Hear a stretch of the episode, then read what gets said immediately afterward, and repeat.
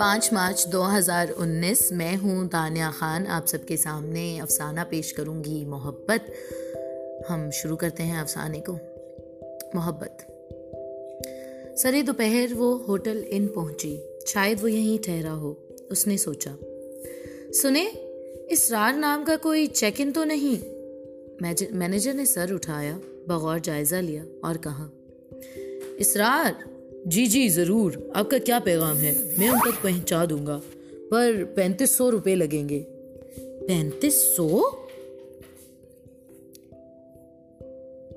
وہ ہڑبڑائی، ایک لمحے کے لیے ٹھٹکی، شاید یہ اسرار الحق سیلیبریٹی سمجھ رہا ہے۔ ارے نہیں معذرت، اسرار الحق نہیں، اسرار۔ اسرار؟ اسرار یہی نام تھا نا؟ اس نے ذہن پر زور دیا۔ ایسا کیسے ہو سکتا ہے کہ وہ اس کا نام بھول جائے؟ باہر چھوٹو منڈلا رہا تھا کہ اسجد کے آتے ہی اس کو خبر کرے۔ ہانفتی سانسوں اور کانپتی ٹانگوں وہ ہوٹل پہنچ تو گئی، مگر چھوٹو کی پیشانی پر ابھرتے پسینے کے نحیف قطرے اس کو مزید ہراساں کر رہے تھے۔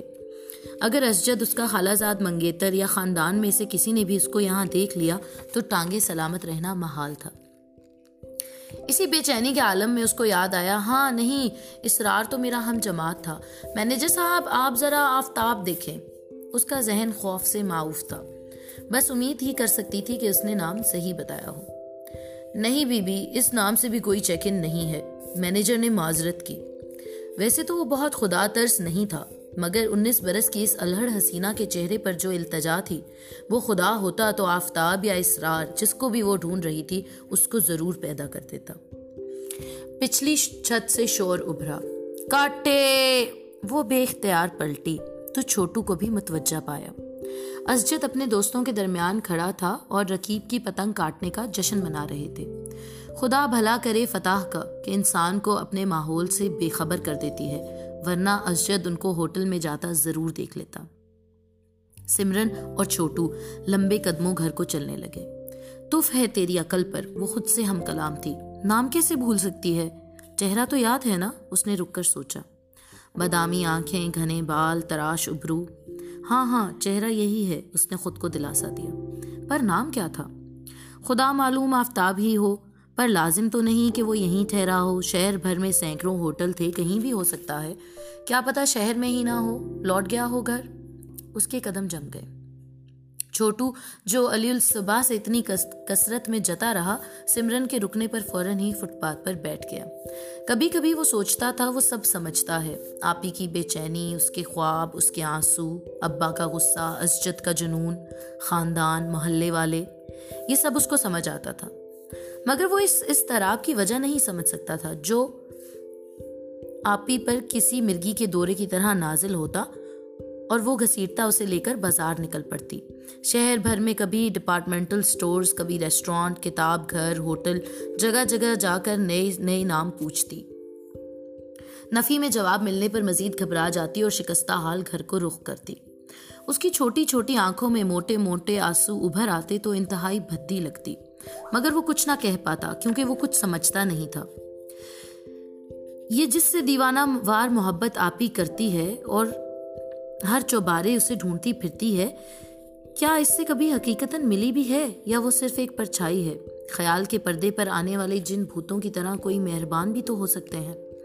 شاید اس کا ہمزاد ہو، اسے پکارتا ہو ہمزاد، مگر ہمزاد ہوتا بھی ہے کہ نہیں؟ وہ بندہ ہوتا ہے کہ روح؟ لڑکی کا ہمزاد لڑکا بھی ہو سکتا ہے، اور گورے کا کالا؟ یہ سوال اسے مزید الجھا دیتے۔ کبھی سمجھنے کی کوشش میں آپی سے سوال کرتا تو کہتی، گدھے، تو کیا سمجھے محبت کیا ہے؟ محبت؟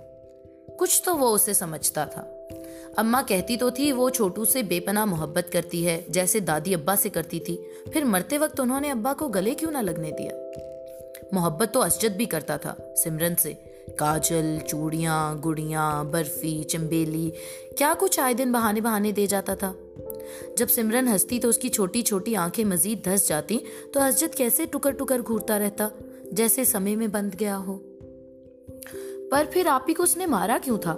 پچھلے میلے میں اور اب کی برسات میں اس کا ہاتھ چولہے میں جھونک دیا۔ محبت شاید زیبن کرتی ہے، جو مفلوق الحال ہے، مگر ہر جمعرات کھیر اور ہر اتوار چائے محلے کے سارے بچوں کو پلاتی ہے۔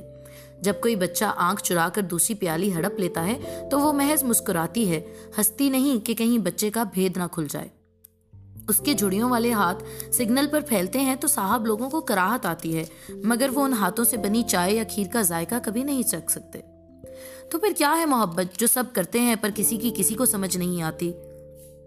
اور پھر یہ بے لوس کیوں کر ہوئی، بے غرض بھی کیسے کہ انسان کوئی بھی عمل بے غرض نہیں کرتا۔ زیبن ان بچوں کی ہنسی سے اپنے بڑھاپے کا ازالہ چاہتی ہے۔ اسجد سمرن کو سونے کا نوالہ تو دے گا پر اسے چاندی کی زنجیروں سے آزاد بھی نہیں کر سکتا۔ اماں اپنے آنے والے دنوں میں مجھے سہارا دیکھتی ہیں، ورنہ یہی لاڈ سمرن یا بھجو پر کیوں نہیں ٹپکتے؟ اور دادی جو ابا پر جان نچھاور کرتی تھی، کیوں اپنے بھائی کے نام جائیداد کر دی اور ابا کو گلے لگنے کا موقع بھی نہ دیا؟ 10 سال صرف اس بات پر سزا دی کہ ابا نے اماں کو بھجو کی پیدائش پر طلاق کیوں نہ دی۔ یک کے بعد دیگرے دو بیٹوں کا باپ بنا تو اپنا ہی ہونہار بیکار لگنے لگا۔ اس سے اچھا تو آپ ہی ہے۔ اس کی محبت پاک ہے، بے چین ہے، بے وجود ہے، بے باک ہے، تو کیا بے لوس اور بے غرض نہیں؟ جس کا ہونا ناممکنات میں 1 اول پر درج ہو، اس لمحے کی رمز میں آپ ہی 4 سال سے ناچ رہی ہے۔